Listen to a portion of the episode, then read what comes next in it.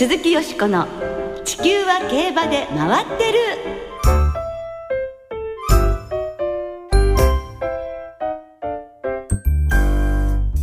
皆様こんばんは。お元気でいらっしゃいますか？鈴木よしこです。地球は競馬で回ってる。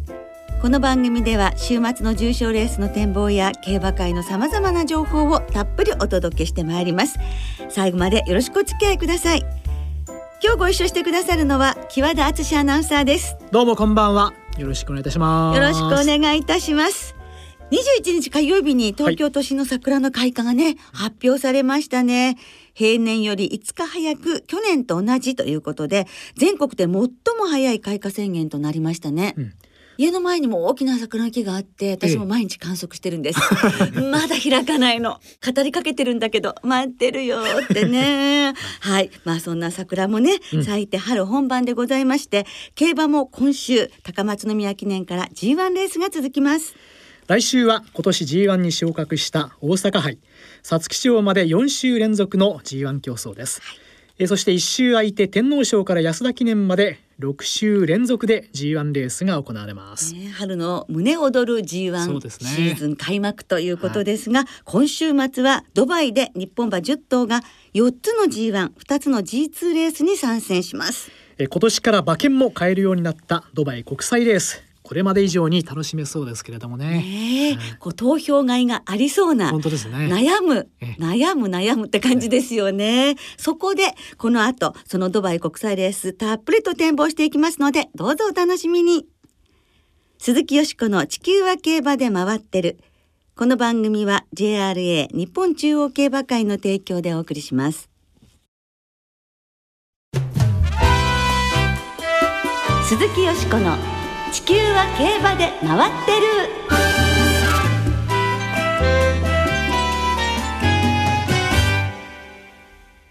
今年は馬券も買えます。ドバイワールドカップで大展望。ということで今年は帰るんですよね。今日は日本時間の明日の夜、ドバイのメイダン競馬場で行われます国際競争の展望をお届けしてまいります。まあ、残念ながらリアルスティールが微出血のために出走を回避し、今年は10頭の日本馬が6つのレースに出走いたしますが、そのうちの3レースで馬券の発売がありますね。はい。え今日はその馬券発売のあります3つのレースを中心に展望していきたいと思います。それではゲストをご紹介いたしましょうサラブレッドインフォメーションシステムの奥野陽介さんですこんばんはこんばんは。よろしくお願いします。どうぞよろしくお願いいたします。もうね、奥野さん、この番組来ていただいて予想していただくと、当たるというね、ふうにさん皆さんも。です、ね。ので、頼りにしております。よろしくお願いいたします。今年は日本で3レース馬券も発売されまして対象レースには6頭の日本馬が参戦します馬券発売のあるレースの日本馬の今年のレベル。奥野さんはどのようにお考えでしょうか？はい、毎年とあの変わらないレベルというか、えー、日本でもやはり重賞級あ G1 級の馬がいってますので、うん、えー、レベル的にはまあ遜色ないというか、うん、まああの平均的なレベル強い馬がいってると思いますね。うん、え。ー、ではそれぞれについて奥野さんにお話を伺っていきましょう。はい、えー、まずはダートの2000メートルで行われます G1 ドバイワールドカップ。14頭がエントリーしています。日本馬は4頭が出走。アポロケンタッキーはルメール騎手と1番枠。ゴールドドリームはモレイラ騎手で3番枠、そしてラニはムーア騎手とのコンビで4番枠です。アオーディは武豊騎手とのコンビで7番枠に入りました。はい。ちなみにドバイのゲート番号と馬番号は日本と同様同じというふうになっております、うんではドバイワールドカップ今年のメンバーのレベルから奥野さんにお伺いしてまいりましょう。まあ、レベル云々よりこのレースは、はい、あのアロゲートというアメリカの馬が抜けて強いメンバー構成ですね。はい、あのこの馬はちょっとデビューが遅れて、えー、4歳の春にずれ込んだんですけれども、えー、夏の、えー、G1 をぶっちぎって、えー、その、まあ、去年の3歳世代ですね。それのトップクラスに一躍浮上して、はい、その後ブリーダーズカップクラシックでコバのチャンピオンカリフォルニアクロームを半橋に差し切って、はい、で今年1月の話題になった世界最高賞金レースですね、えー、えー、ペガサスワールドカップも楽勝と、はい、今この馬にかなうダートの馬はいないだろうと言われてる強い馬ですね。はい、えー、ロンジンワールドベストレースホースランキングでトップ134ポンドのレーティングを持っているということですもんね。まあこの馬が出てくるというのがまあもちろん今年の一番の話題ということですね。大目玉じゃないですかね。この馬がいるといないと、じゃあ今年のドバイ開催は随分違ったと思いますね。はい、そのアロゲートがどれぐらいの人気なんでしょうか？はいえー、イギリスの大手ブックメーカーウィリアム・ヒル社のオッズを見ますとアメリカのアロゲートが1.4倍、はい。えー、断然の一番人気に支持されています、はい、えー、そして日本のゴールドドリームは34倍。アオーディアポロケンタッキー51倍。そしてラニは67倍というオッズですから、まあ、いかにこの馬がね、はい、一頭抜けた存在であるかというのがよくわかりますけれどもね。そうですね。ねあのまあボブバファーと厩舎といえば三冠馬アメリカンファラワーの調教師なんですけれども、はい、まあ2月までずっとこの出る出ないの結論をのあの伸ばしてたんですけれども、まあ最終的にまああの出ることになって。もうこれが出ることでもう一気にもう二着争いということに興味はそっちの方に回りましたね。そうですね。では見解をお伺いしたいのですが。もうここはもうアロゲートでしょうがないと思います、はい、まあ競馬ですから何あるかわかんないですけれどもえー、2着争い、えー、その中でもやはりアメリカの馬とか去年2着だったムブタヒージとか、はい、まああの順当な結果であればそういう組み合わせで決まるんではないかと思ってます。はい。日本の馬はね、そうで全くどうでしょう。名前が出てこないですけれどもね。はいあの可能性は僕はあるとすればラニだと思ってます。えー、だあのドバイワールドカップは前年の UAE ダービーの勝ち馬が割といい成績を残すという傾向があるんですよ。うんえ。ー、ですんで、まあ、ラニはあのこのコースにまあ1回走ってまあ実績がありますので。はい。まあ、それとやはりタピットの子で非常に気性が激しい馬ですよねこの馬、はいはい、こういう馬がやはりなんかこういう大きなレースでは仕事をするんではないかなというふうに可能性を考えてますね。他の日本馬はちょっと歯が立たないですか？いや、そんなことはないと思うんですが、まあ、勝つまではちょっと厳しいと思うんですけれども。えー、まあ、ゴールドドリームあたりは、えー、あの500万下を勝ち上がった時の中京の、えー、競馬ぶりを見てますと。はい意外とこういうあのコーナーのきつい、えー、競馬場直線の長いえー、競馬場が合ってるのかなというふうに見てますし、まあ、4歳ですから、えー、まだまだあの強くなる可能性伸びしろを残してますので、えー、この馬あたりがえー、着に来てもおかしくないなと思ってます。はい。他に外国馬でご紹介いただける気になる馬というのはいます前年三着馬ホッパーチュニティですね。これは、あのアロゲートと同級者なんですけれども、ね、アメリカの馬にしては珍しい、もういつも一番後ろにポツンと待機して直線だけで競馬をしてくる馬なんですけれども、はい、えー、今まで4着以下が一度しかないという堅実な馬で、まあ、どんな相手であろうとも頑張ってとことことことこ上の方に来ると。大体その辺りで決まるんではないかなと思うんですけれども、えー、じゃあどのように馬券を奥野さんお買いになりますか？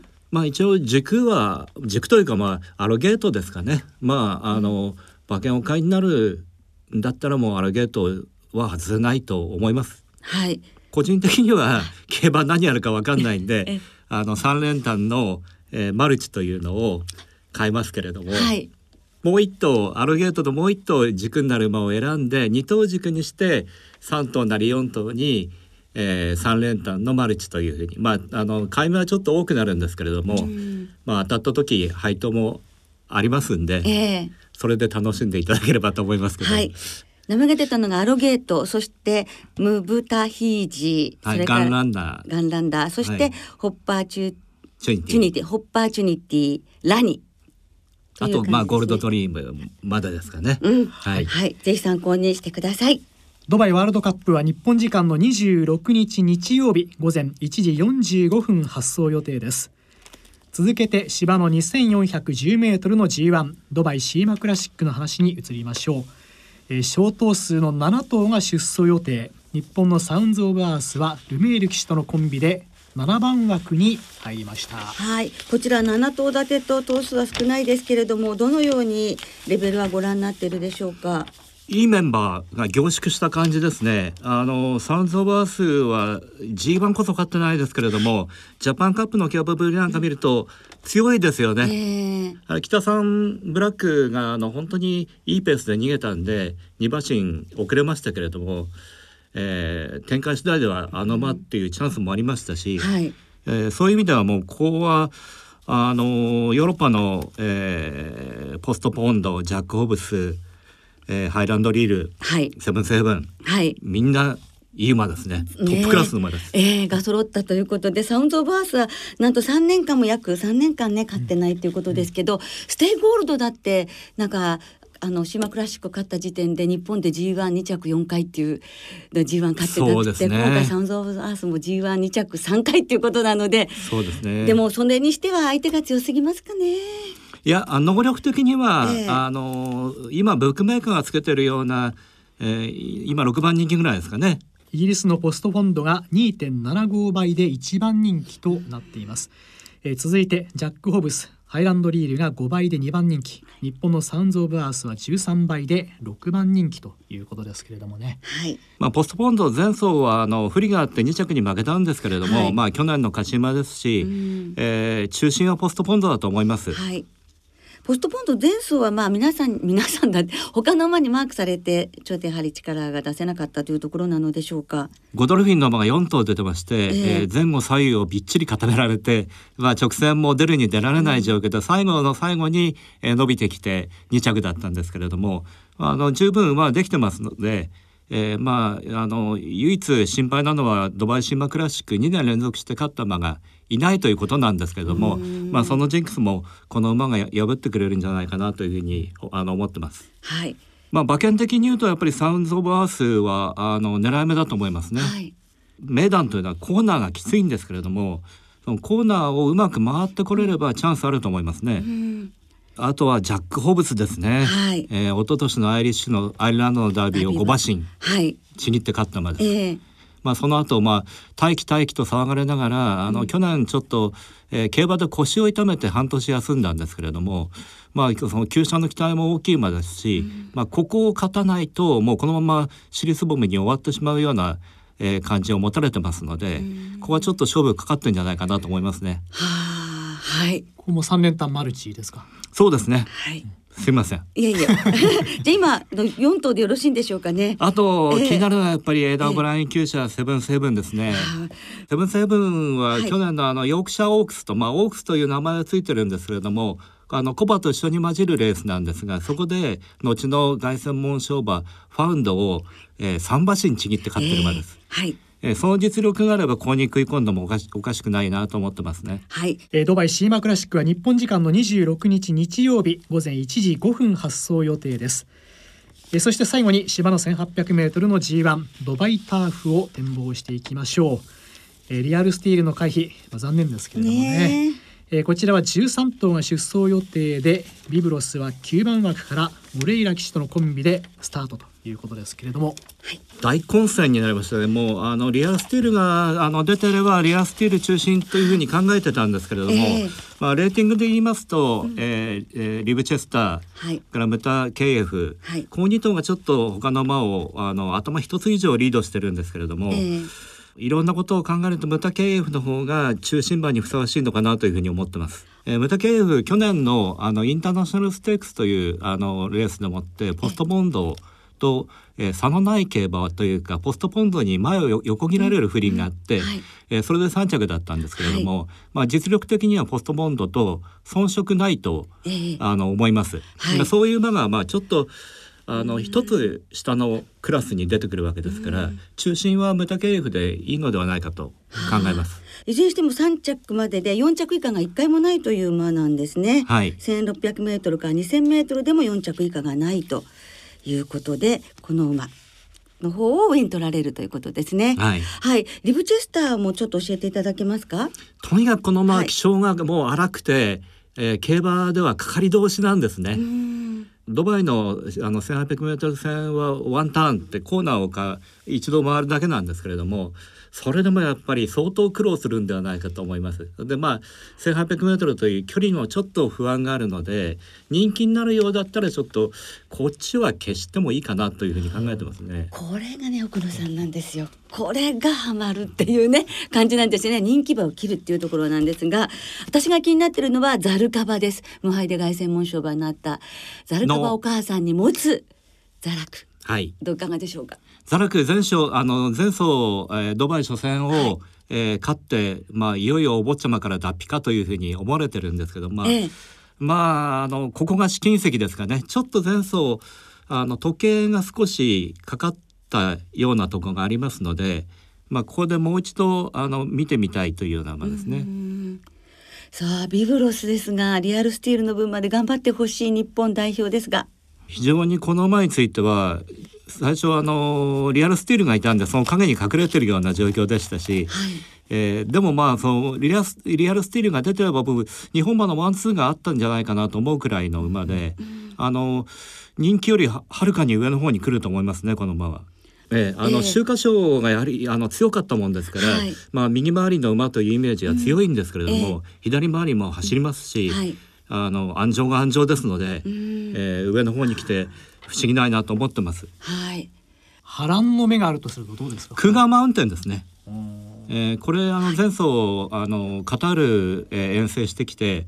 もうあのまあカタールももちろん馬券売ってないんですけれども、下馬評では絶対勝つと言われてた馬なんですけれども、えー、まあ調教師の息子のドナチャというあの騎手がちょっと乗り間違えて2着に負けたんですね。ただ馬っぷりは非常に良くてあのまだバリバリの G1 馬というタイプではないんですけどもこの馬でもあのこのメンバーだったらあの上の方に来れるんではないかなと見てます。この馬絡むと意外といい配当になるんで。うんそういう意味でおすすめ。そうですね。クーガーマウンテンです。でそういったところでまた三連単マルチで、はい、ね奥野さんお買いになるということで。そうですね。ここはムタケ f を中心にもう一頭なんか、うん、えー、自分なりに探してみてそこから流すと、はい、それもマルチでと。マルチでと。はい。はい、はい。えー、ドバイターフは日本時間の26日日曜日午前0時30分発送予定です。えちなみに馬券の発売は3レースとも25日土曜日の夜7時30分から発送予定時刻の4分前まで行われます。はい。今日は馬券が買える3レースについてお話をお伺いいたしました。えとにかく今年もまた日本馬の活躍を心から期待しながら、ね。はい、え観戦したいと思います。今日奥野さんどうもありがとうございました、どうもありがとうございました。以上特集でドバイワールドカップで大展望をお届けいたしました。鈴木よしこの地球は競馬で回ってる。ここからは週末に行われる重賞を展望していきましょう。今週は土曜日に中山で日経賞阪神で毎日杯。日曜日に中京で高松宮記念。そして中山ではマーチステークスが行われます。まずは日曜日中京で行われます。芝の 1200m の G1 高松宮記念を展望していきましょう。では今週もレースのデータをチェックしましょうおっと過去10年のデータチェックは人間山脈一人民族大移動アンドレザジャイアント。一番人気の副賞率は 80%3 連単の平均配当は11万2000円。これが燃える闘魂。本命馬に卍固め。穴馬に円髄切りだ。年齢別に見ると5歳馬の副勝率が27%で他の世代を大きく引き離しています。前走前々走のどちらかで 1400m 以上のレースを走っていた馬の副勝率が22%あり好成績を残しています。芝 1200m の経験がない馬も4頭馬券に絡んでいて 1200m の距離実績はあまり重要ではないようです。また中京で行われた9回で左回り未経験で馬券に絡んだのはロードカナロは1頭だけ。左回りの経験は必要です。おっと揺るがぬ本命は5歳牝馬であります。走るディスカウントストア戦う史上最高の文学レッツゴードンキであります。山本でした。はいこれは古舘一郎さんですか？ええ。ー、ちょっとねどうですか？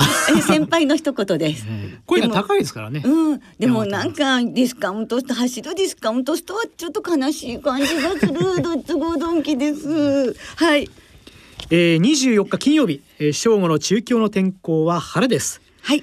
えー、芝が亮ダート八重も日曜日の中京は曇り一時雨。え気温13度ということですけれどもね、はい、吉子さんはどんな見解を？はい。あの古舘一郎さんと一緒なんですけれどレッツゴードンキ本命にしたいと思いますね。前走ようやっとね1年10ヶ月ぶりに勝ってなんか馬がやっぱ勝ったってことでねどしっとして変わったそうなんですよね、うん、でも気は強すぎるけれども年齢を重ねて落ち着きが出て乗りやすくなって、うん、昨年とはもう全然違うとその心身ともの充実を感じていると岩田ジョッキーもおっしゃっていましたのでやはりこの桜のシーズン、うん、もう一回咲き誇ってほしいという願いを込めてレッツゴードンキから。ディスカウントストアを。いや違くて、あの ドンキホーテのように頑張ろうっていうことですからね。なるほど。はい、はい、はい、番から七番九番十二番十三番十四番十八番。トーキングドラムもね一年九ヶ月あのほら骨に穴が開いてしまう空洞ができてしまうという病気を乗り越えて重症制覇ですからトーキングドラムも頑張ってほしいということでまあ五点に流します。馬連です、はいはいで木和田さんは？えー、私は、まあ、前走ね海外遠征で大敗しましたが、はい、えー、それまで練習を続けていたレッドファルクス、はい、まあ、この中京コースもね、ええ。えー、相性いいですから。そうなんですよ。大好きなんですよね。そして乗り役が頼れるデムーロ騎士ですからね。はい、はい、続いて土曜日に中山で行われます芝の2500メートルの G2 日経賞を展望していきましょう。えー、このレースの1着馬には春の天皇賞の優先出走権が与えられますではこちらもデータをチェックしましょう。運命の3.25偶定目史上最強のステイヤーがよしという掛け声とともに弾かれるように今入場の花道を突き進んでいきます。過去10年の一番人気の副勝率は 70%3 連単の平均配当は7万6000円。ここは船橋弥太郎のお膝元穴馬のワンダーランドでやります。年齢別に見ると4歳馬の副勝率が44%と優秀。5歳馬が33%で続いています。前走の着順が6着以内だと副勝率が36%あるのに対し7着以下だと6%しかありません。前走がジャパンカップだった馬は過去10年で2頭が出走。2頭とも連帯しています。おっと本命は音速のテントウムシとレインボーライン。競馬界のエロティカセブンであります。山本でした。ね、テントウムシっていうところ、音速のテントウムシ、ミルクオデムーロ騎士ですよね。はい。はい。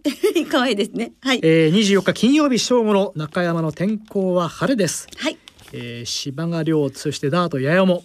えー、土曜日の中山は晴れのち曇り、気温10度ということですけれどもね。はい、寒ちょっとね寒いですね。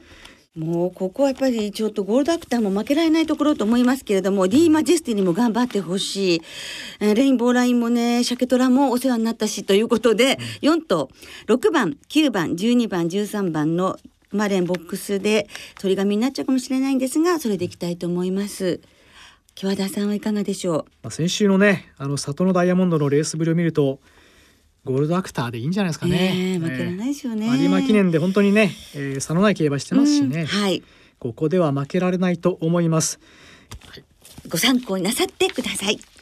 えー、それではリスナーの皆さんからいただいた予想もご紹介しましょうラブズオンリーミー一族大好きさんからいただきました高松宮記念本命は前走前々走文句なしの勝ちっぷりだったメラグラーナこの勢いで G1 制覇に期待ラッパ吹きのくまさんからもいただきました。こんばんは。昨日誕生日でした。おめでとうございます。おめでとうございます、えー、高松宮記念は人気が下がる修士の逆転に期待します。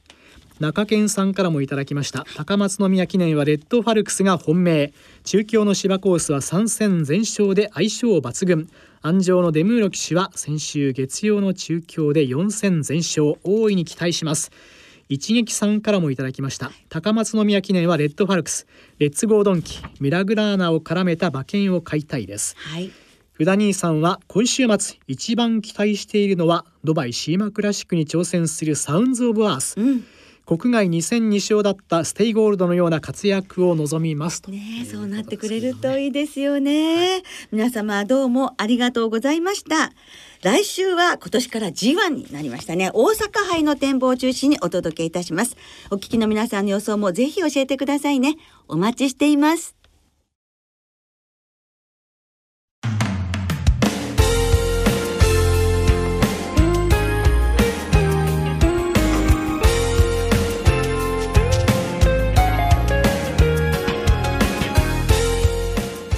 別れの時間となりました。今週末は中山阪神そして最終週を迎えます中京の三条開催となります。日曜日高松宮記念が行われる中京競馬場には俳優の佐藤隆太さんが来場。プレゼンターを務め最終レース後トークショーを行います。今週末の中京競馬場では高松宮記念週スペシャルイベントとして抽選会が実施されます当日購入した勝ち馬投票券2500円分以上を提示すると抽選で床拭きロボットや商品券5万円分が当たります。ゴージャスですね。そうですね。そして日曜の阪神競馬場では最終レースの後にミス王者さんのライブが行われます。そしてドバイでの日本馬の活躍も期待しましょう。はい。そして今年最初のねあの海外の馬券も当てたいですね。では週末の競馬週末の競馬存分にお楽しみください。お相手は鈴木よしこと木和田敦でした。また来週元気にお耳にかかりましょう。